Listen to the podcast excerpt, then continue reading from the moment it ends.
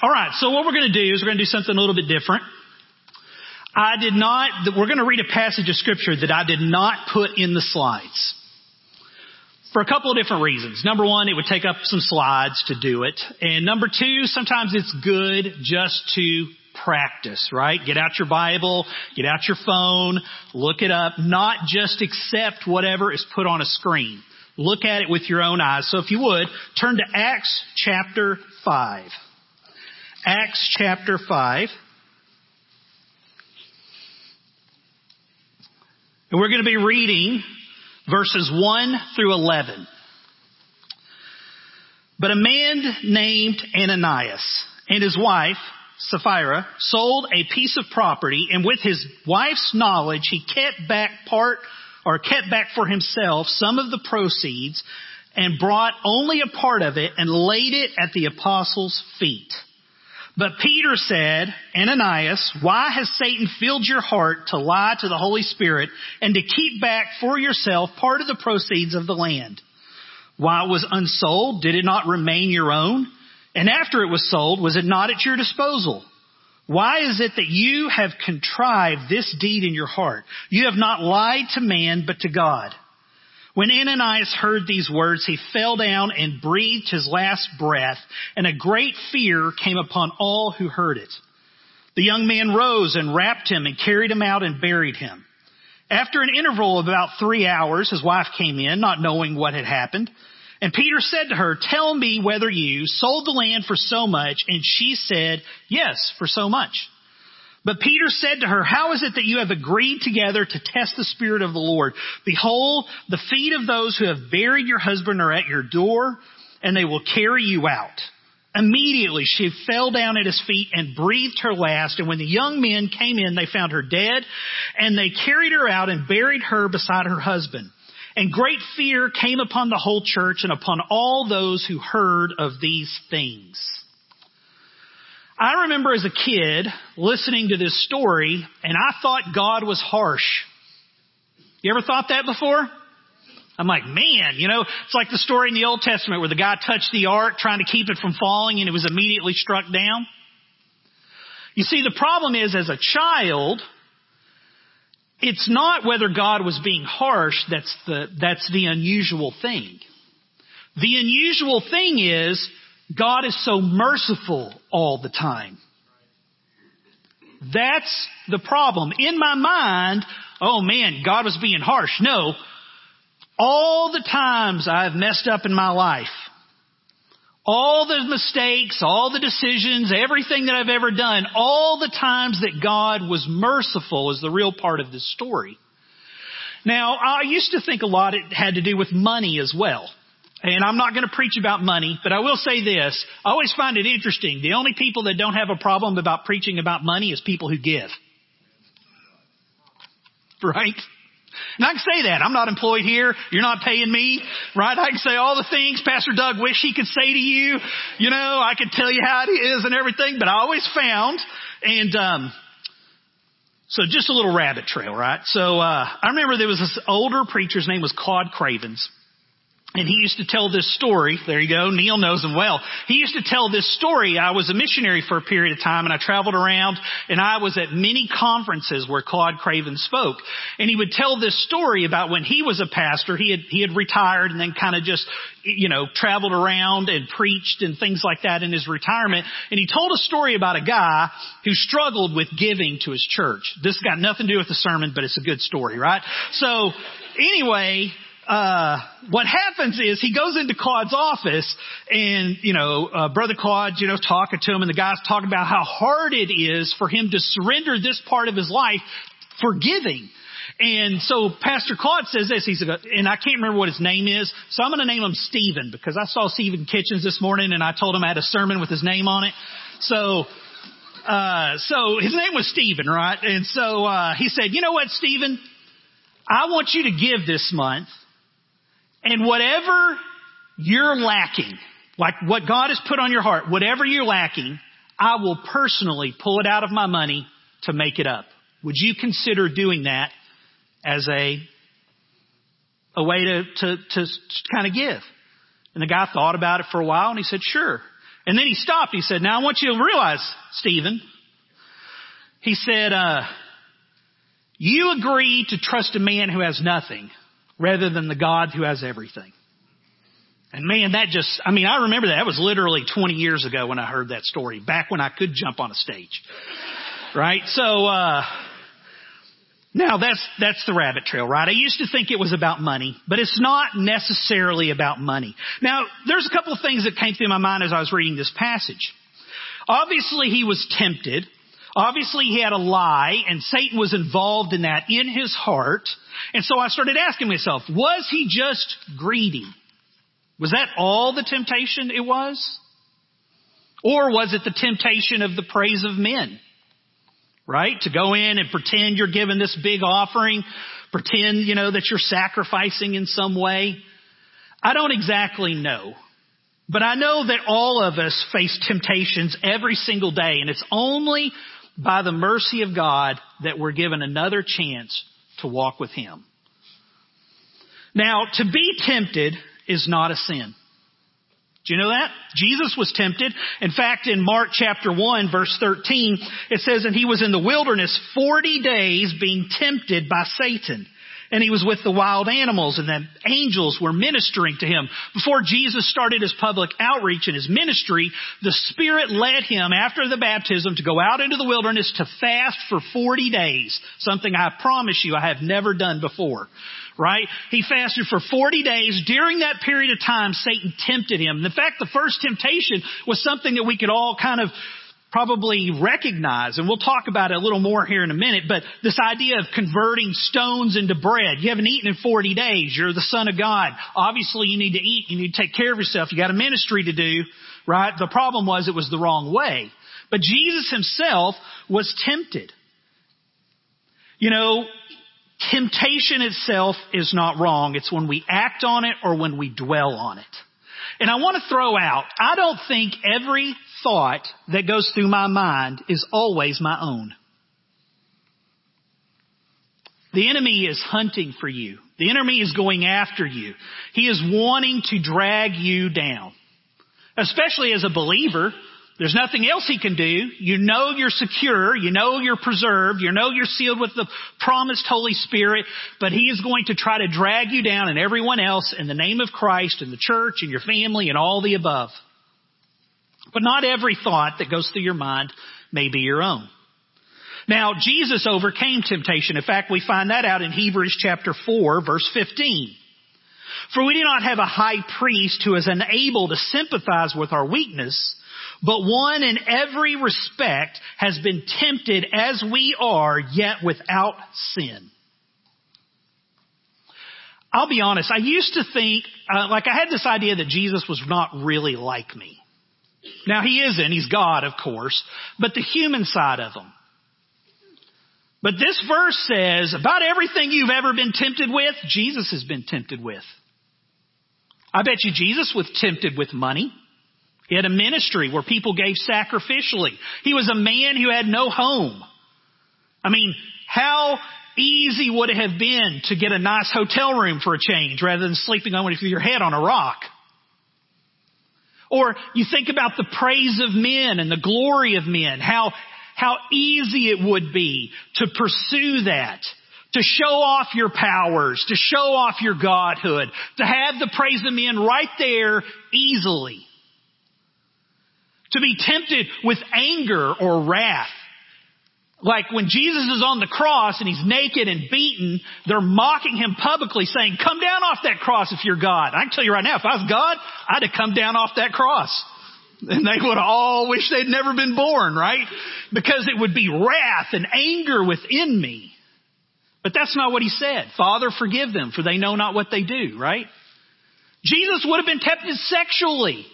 I don't know if you ever thought about this, but he worked a lot with prostitutes. Women who have been used and abused, and they meet a powerful man who is kind, who does the right thing, who is caring. I guarantee somebody made a play for him. Right? It just would have happened. We we forget sometimes that he was human in the same way that we were human. But over and over again, he did what we could not do so that we can have a relationship with the Father. He overcame temptation. And our job now as believers is to do the same. Before, we were powerless to overcome it. But we have been given the tools and the Spirit itself to be able to overcome temptation. Now, where do temptations come from? They come from a couple of different areas. The first one is what I would consider defects of character. In Romans seven, it's one of my favorite chapters. There was this old comedy team way back uh, called Abbott and Costello. And if you're if you're a young person, you won't probably know who I'm talking about at all. But they had this famous baseball routine about who's on first.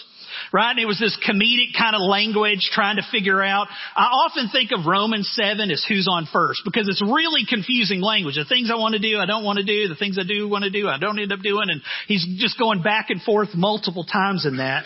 But in verse twenty-two, he says, "For I delight in the law of God in my inner being. But I see in my members another law, waging war against the law of my mind and making cap- me captive to the law of sin that dwells in my members." Sin comes from our flesh. As believers in the Lord Jesus Christ, the process of salvation occurred in the past. Before the foundation of the world, God picked you. It is occurring in the present, in the fact that I am being saved and sanctified, and it is occurring in the future when I finally get my own new body. It is a past, present, and future process. And sometimes we get those confused, but it is happening all the time. And right now, my flesh is what's holding me back. You know, when I die, when I go to heaven, nothing magical happens to me other than I lose my body. It's not I become super holy or I get up there and they give me this injection of holiness. The only transformational difference is I lose my body. And instantly I am holy like the Lord because of what the Lord Jesus Christ did for me. That is the only thing holding us back is our bodies. And that process will be complete one day. Amen. And when I jump, I guarantee it'll be like Michael Jordan. I'll just sail over the whole stage, you know. Uh, the thing is, it is in our flesh. Not only that, uh, what's interesting is in James chapter one, verse thirteen, you have to say that it can't come from God. Let no man say that when he is tempted, I am being tempted by God. For God himself cannot be tempted with evil, and he himself tempts no one. But each person is tempted when he is lured and enticed by his own desire. We can't blame anyone else. Even if the devil disappeared today and was never heard of again, and all the demons and all the evil forces and principalities and powers, you would still sin. You would still be tempted to pursue anything other than God, because it always goes back to that first uh, archetypal um, temptation that you will be like God. That's what we all want to do. We all want to rule the world, right? You ever heard that old Tears for Fears song, Everybody Wants to Rule the World? Everybody wants to rule the world. Truest song that's ever been written in all of history, right? We all want to rule things. We all want to be in control. And it comes from within ourselves, and God tempts no man. You see, it comes from our own flesh, but it also does come from the enemy. In Acts five three, but Peter said, Ananias, why has Satan filled your heart to lie to the Holy Spirit and to keep back for yourself part of the proceeds of the land? Now, here's the interesting thing.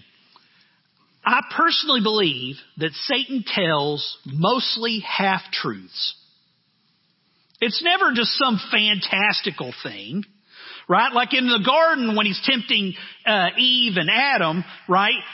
Part of it's true and part of it's not true.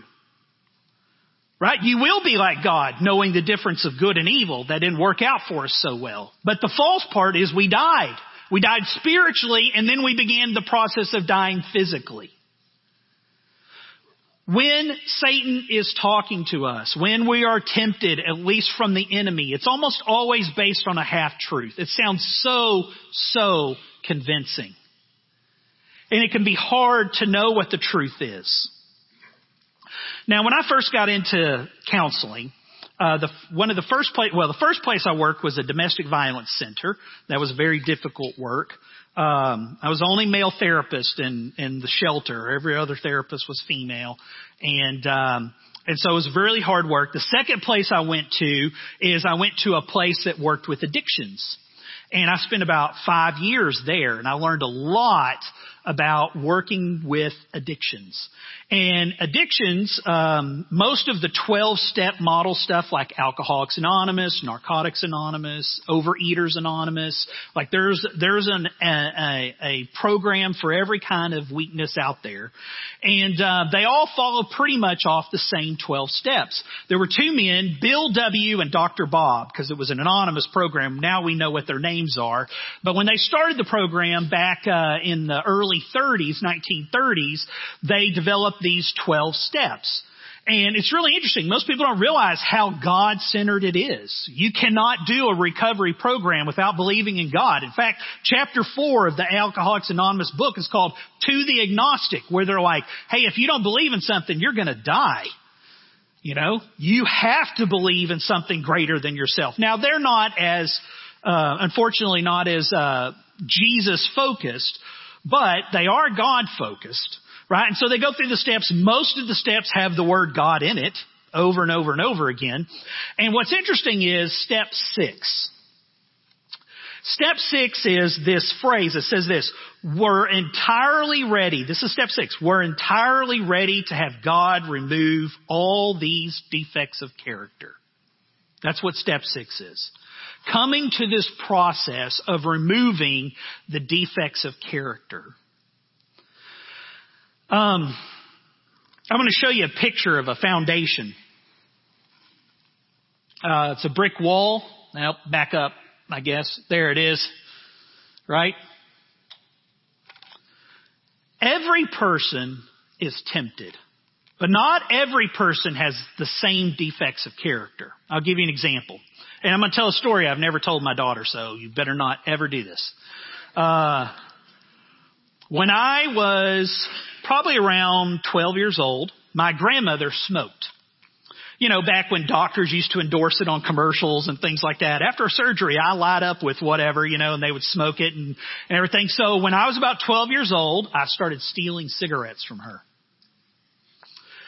And, uh, not a lot, but I would steal some cigarettes and I would go out. You know, I lived in the country, so I'd go out in the pasture a little bit and I would smoke them. And my grandmother, I think, caught on. She never confronted me. But what's interesting is at that exact moment, she chose to quit. She did. And she quit cold turkey. And she'd smoked for a lot of years. And she completely quit cold turkey because I think in her heart, she started to realize maybe what was going on. And was going to make sure she definitely was not the one who pushed me toward that. But you know the interesting thing about smoking? I could smoke a cigarette or a cigar today and then never pick one up again and it would not bother me at all. Yeah, uh, you know, I liked to do it then, but it wasn't something that had its hooks in me. Does that make sense? We have general temptations that we all face, but every one of us have something, though, that does has its hooks in us.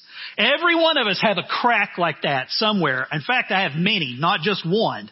I have a lot of things that can have their hooks in me. Some things I can pass over. It's not a temptation to me at all. But some things are really, really difficult. And in life, I have found that every person is the same. I have yet to meet a person other than my Savior who is not in the same condition as I am. I'm a counseling practice where people come in and pretty much every single day they talk about that. Brian, I have tried to do this. I have tried to do that. I have prayed. I have memorized verses. You know, I've done therapy before. I've read self-help books. I've got an accountability partner. I've done all these things about those cracks because so many things leak in. So many things get into my heart and it is so hard to stop it.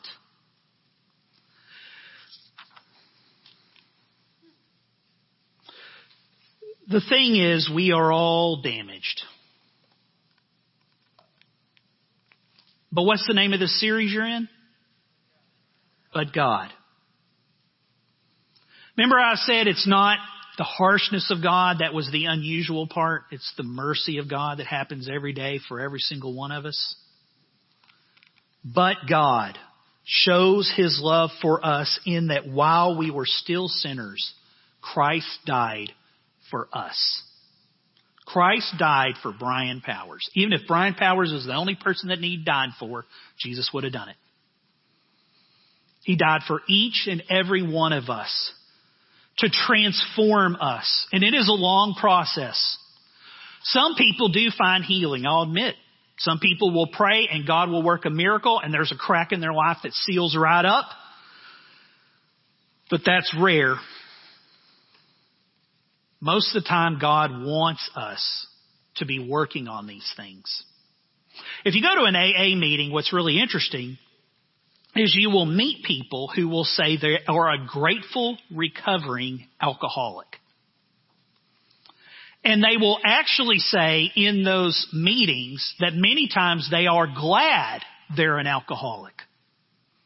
And you will talk to them and people will be like, well, what do you mean by that? Why would you be glad you're an alcoholic? And they'll say this, because without alcoholism, I would have never sought the face of God. Most of the time, unless we have a real problem or a real weakness, we do it all in our own flesh. I could tell you right now, the hooks that I have, the cracks that I have in my life, if they were not there, I probably would have lived my entire life in my own power and my own energy, and I would have never thought I needed God.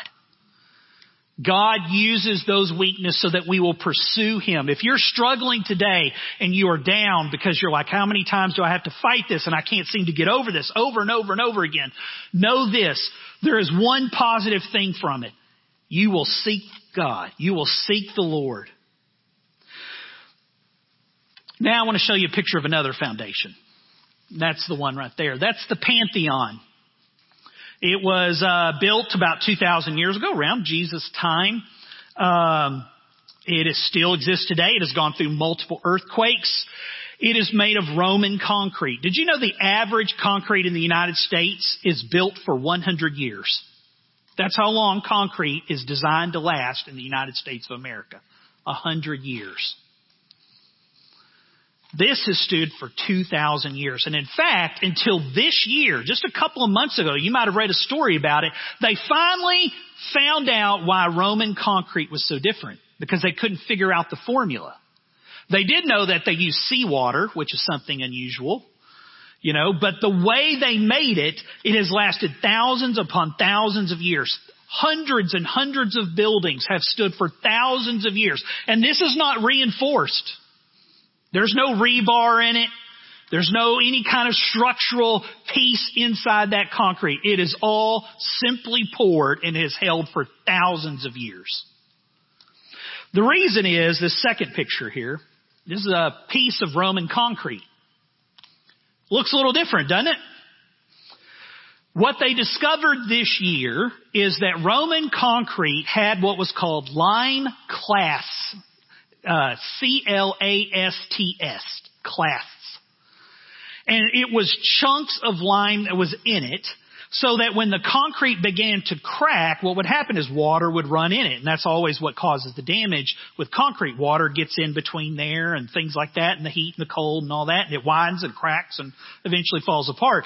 But with lime clasts, what happens is when the water gets in there, it reacts with the lime, the lime begins to swell, and it actually seals the crack up. Roman concrete is self-healing. That's why it has lasted for two thousand years. Every time there's a crack in it, it just fills it back up. Now, there are some uh cracks that eventually, you know, the lime eventually runs out and things like that. But you have it last for thousands of years. So what I want to talk a little bit about today is what we need to put in our foundation if we're going to last. We got to do some different things, because the way this was set in the original form is not going to work. I've got to do some things that are different. Now, I'm not going to keep you long today. Uh, when I like, I really like uh, old sayings. And I remember there, uh, uh, there was a pastor out in Florida, and he had a couple old sayings that I really liked. Here's the first one: uh, "Get all you can, can all you get, Get off your can. Now, that also might be lost if you don't know what canning is uh for food, but uh get all you can, can all you get, get off your can. Second thing he said that stuck with me all these years is he said this to young preachers. He said, uh preachers, just remember, the mind can't take what the seat can't endure. Amen? I think I should have a chair up here. Probably remind, probably remind Pastor Doug to speed it up sometime if he was on his, you know, on that chair, right? So, uh, so how do you get out of it, right? Well, here's the first thing. In First Corinthians ten thirteen, Paul says, no temptation has overtaken you that is not common to man. God is faithful and he will not let you be tempted beyond your ability, but with the temptation he will also provide the way of escape that you may be able to endure it.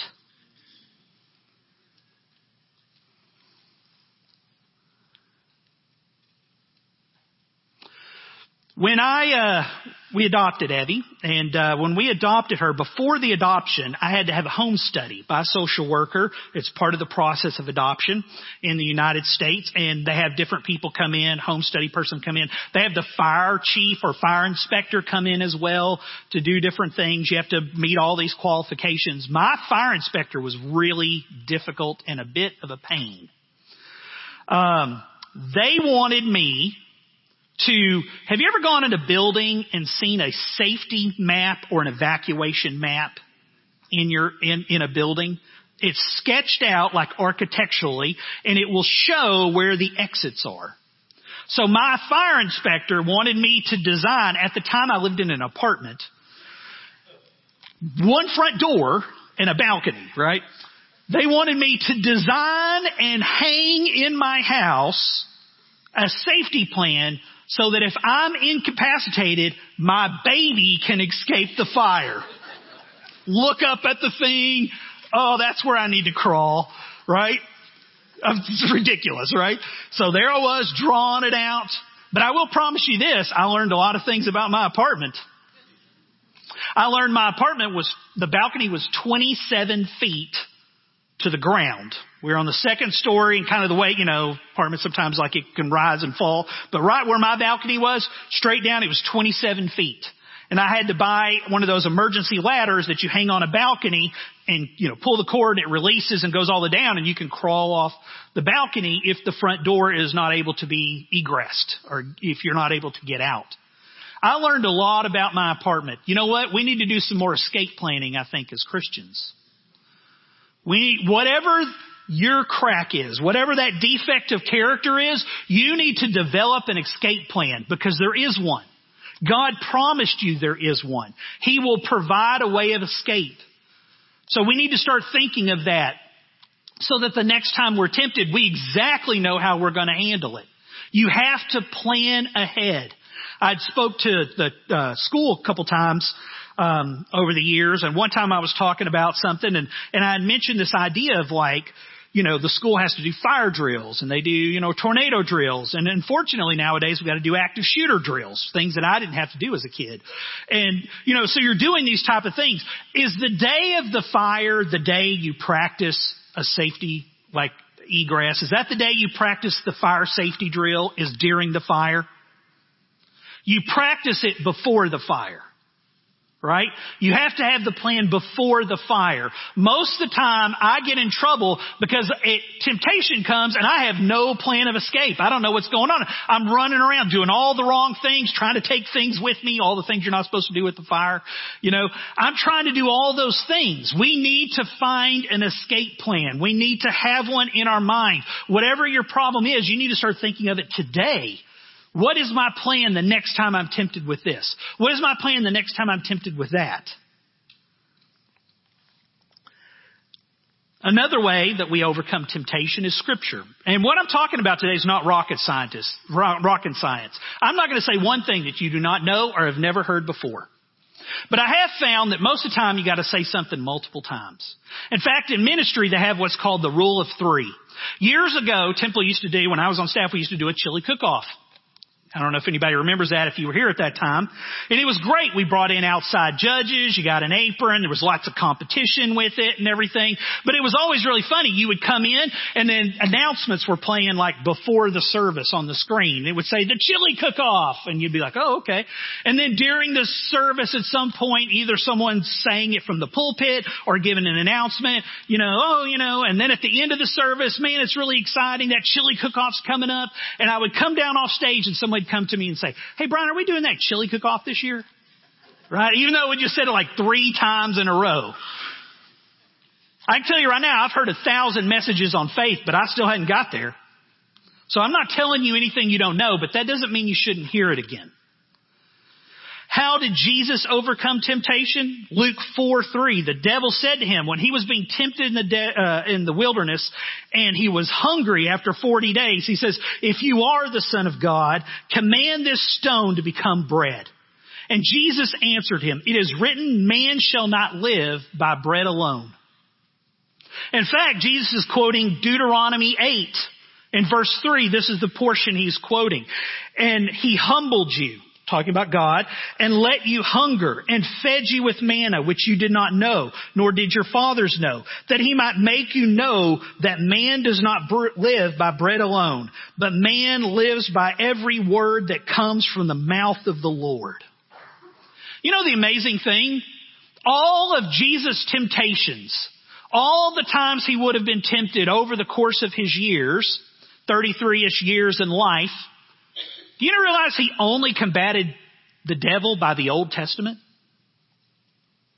New Testament wasn't written. Every time Jesus is quoting Scripture, he's quoting an Old Testament passage. So I just want to throw out, number one, don't think the Old Testament is not of use anymore. If it's good enough for Jesus, I promise it's good enough for you. Don't neglect it. There's plenty of things to learn in there. But how much more do we have now that we have the completed work of God in the New Testament? He used Scripture. If you have a weakness, you better have a verse memorized in your heart for that weakness. Develop an escape plan.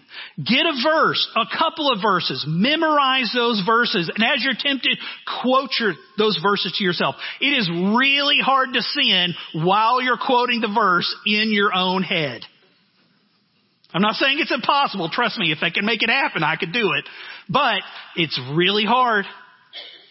Not only that, overcoming temptation is through prayer. In Matthew chapter six, Jesus is teaching that. It's often called the Lord's Prayer, but that's actually not accurate. This would not be a prayer that Jesus would pray because he asked for forgiveness, right? Jesus isn't going to be praying for forgiveness.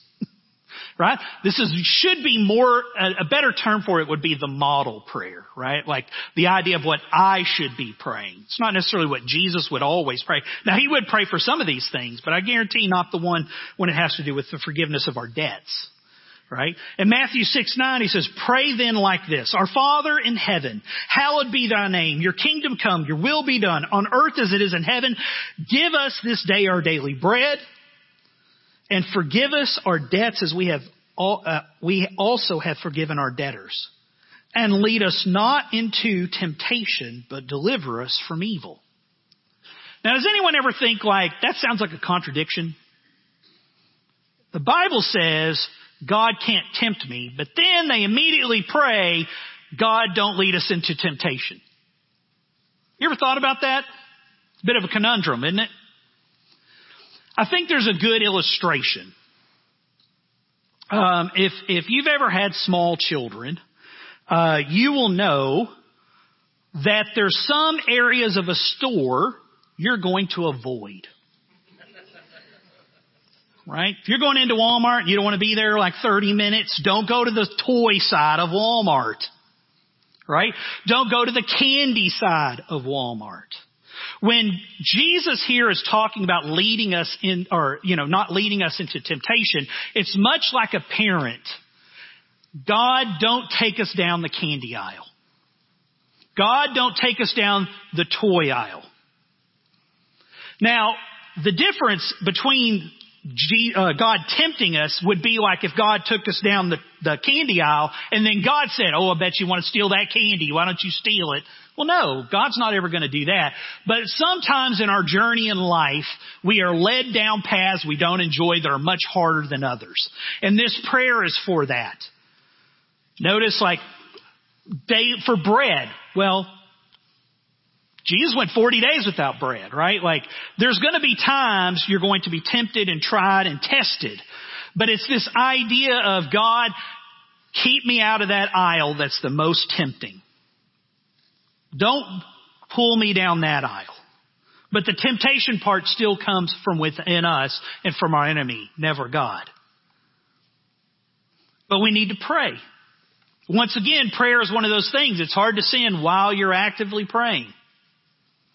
And prayer is one of those weird things. It's the easiest but yet hardest thing in the world. It requires no money, requires no energy. You know, you can do it anywhere at any time. You can do it while you're driving. You can do it while you're sitting at the house. You can do it in your bed at night. But yet it is so hard to have an attitude of prayer. But we have to have connection to the Father. If we don't have connection to the Father, our flesh will win out over and over and over again. It is within our nature. We must pray. Overcoming temptation also includes accountability.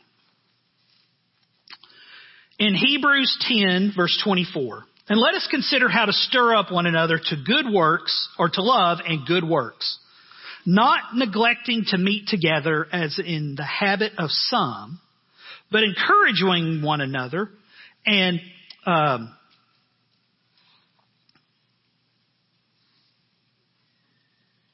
as oh, that's interesting. I must have miscopied that in my. All of a sudden, this didn't make sense. All right, but encourage one another all the more as you see the day drawing near. Right.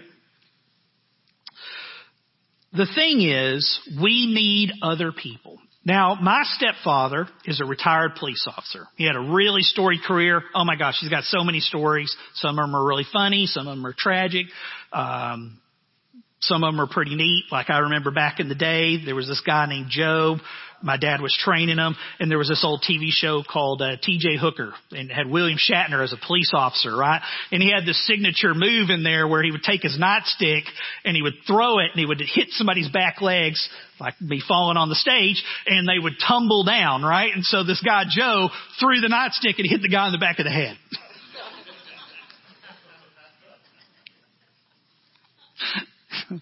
and uh he used to have this... uh He used to be involved as well with, um, you know, he worked his way up and eventually he became like over patrol. He was involved in over patrol. And my dad, uh, uh, uh, I love him. He is a spirit of the law, not the letter of the law. Best kind of police officer. Right. And so he is a spirit of the law. And so I remember he used to have this hiring process, you know, and they got to take the civil service test and do all these things. But when they would come in, he would have a series of questions that he would ask them. And they were always really tricky questions. This was the first question. We have a four-way stop in town where multiple accidents have happened and people have gotten hurt. We need to send a message to the citizens of the town that you can't roll through the stop. You need to fully stop and look both ways. Okay? So if you're hired on here and we assigned you there, assign you there, I want you to imagine you go out, you're writing tickets, you're looking, you're watching this stop, and all of a sudden a very familiar car rolls up to the stop, but doesn't completely stop and rolls through. It's your mother. Do you write her a ticket? You know what the answer is?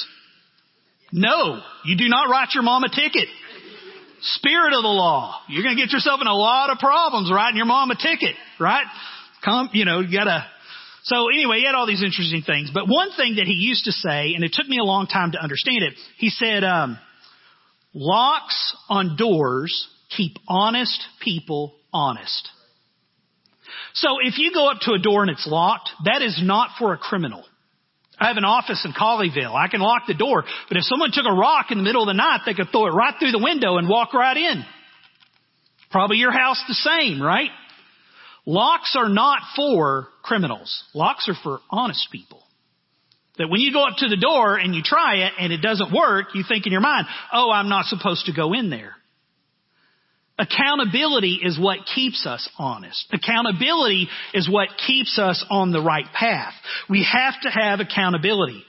Dan Pena, he had a famous saying. He says, show me your friends and I'll show you your future. Who you put in your life. Here in Hebrews, uh, the author here is saying we should get together and do it often and encourage one another and have positive influences in our life. Accountability, one-on-one, people that you can talk to about your problem.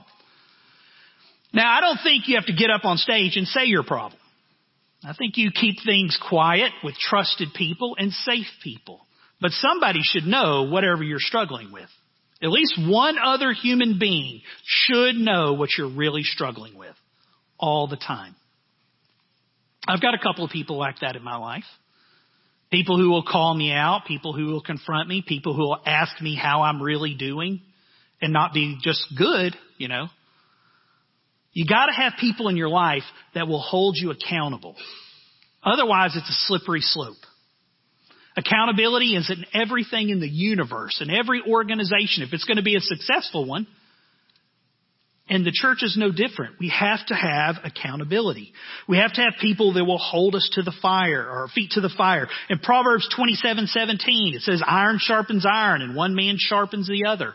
The thing is, we need those type of things going on in our life. We need accountability. Accountability with people and accountability with our actions. If you are struggling in something, accountability. If you're struggling with giving, for example, right? Go back to the original one. Who's going to ask you, hey, have you been sacrificial for the cause of Christ through the church, through missions, through giving to some organization, through giving to someone who's in need? Someone who's going to ask you the question. If you're struggling with lust, for example, do you have accountability software on your phone or your computer or any kind of device? Is someone there to ask you, right? Whatever you're struggling with in life, you need to have people that will ask you the hard questions. To overcome temptation also means removing the obstacles. Jesus spoke with a lot of hyperbole, grand statements that are not always to be taken literal. And I'll give you an example. In Matthew five twenty-seven, you have heard that it was said, you shall not commit adultery. But I tell you that everyone who looks at a woman with lustful intent has committed adultery with her in his heart. He goes on to say, if your right eye causes you to sin, tear it out and throw it away. That's the hyperbole. Jesus is not saying to maim yourself or to blind yourself. For it is better that you lose one of your members than the whole body be thrown into hell. And if your right hand causes you to sin, cut it off and throw it away. For it is better for you to lose one of your members than that of your whole body go into hell. What that means is whatever that defect of character you have, make bold decisions. Most of the time, when people come into my office and talk to me, they have done ninety-five percent of the work. You ever seen one of those, in case of emergency, break glass and there's something that's behind it? If you're struggling with smoking or vaping or something like that, it's probably, I got rid of ninety-five percent of them, but there's that one pack that I keep back somewhere, you know. Whatever it is, we will always try to find a back door and a loophole to get out of it. Jesus says if you are struggling with a temptation, make a bold, decisive action. Do whatever it takes to remove that from your life. I know uh, I have a client. He's male. He struggles with lust and pornography. And he, uh, he gave up his uh, smartphone, went to a flip phone. I know someone else, these are both just examples of lust for whatever reason, but when him and his family go on vacation, they never go to the beach in the summer. He always goes after Labor Day. Takes his kids out of school. Goes. Big step, but he does whatever he can to protect his heart. Do whatever you can to protect your heart. Do whatever you can. Bold, decisive actions. Every one of us have struggles, trials, and temptations. Some things, we'd all struggle with the same things. We all have different weaknesses. But you got to have a plan. You got to know the Word. You got to pray. You have to have accountability in your life. And you have to remove every single obstacle to succeed. Otherwise, you will dance the same dance over and over and over. It was attributed to Einstein. Whether he said it or not, I don't know. But the definition of insanity is to do the same thing over and over again and expect a different result. If you want a different result in your spiritual walk and in your spiritual life, make a bold action. Make a bold plan. Strive with all your heart. Let us pray.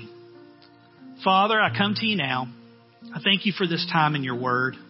Lord, I just ask that uh, you help me personally with the temptations in my life.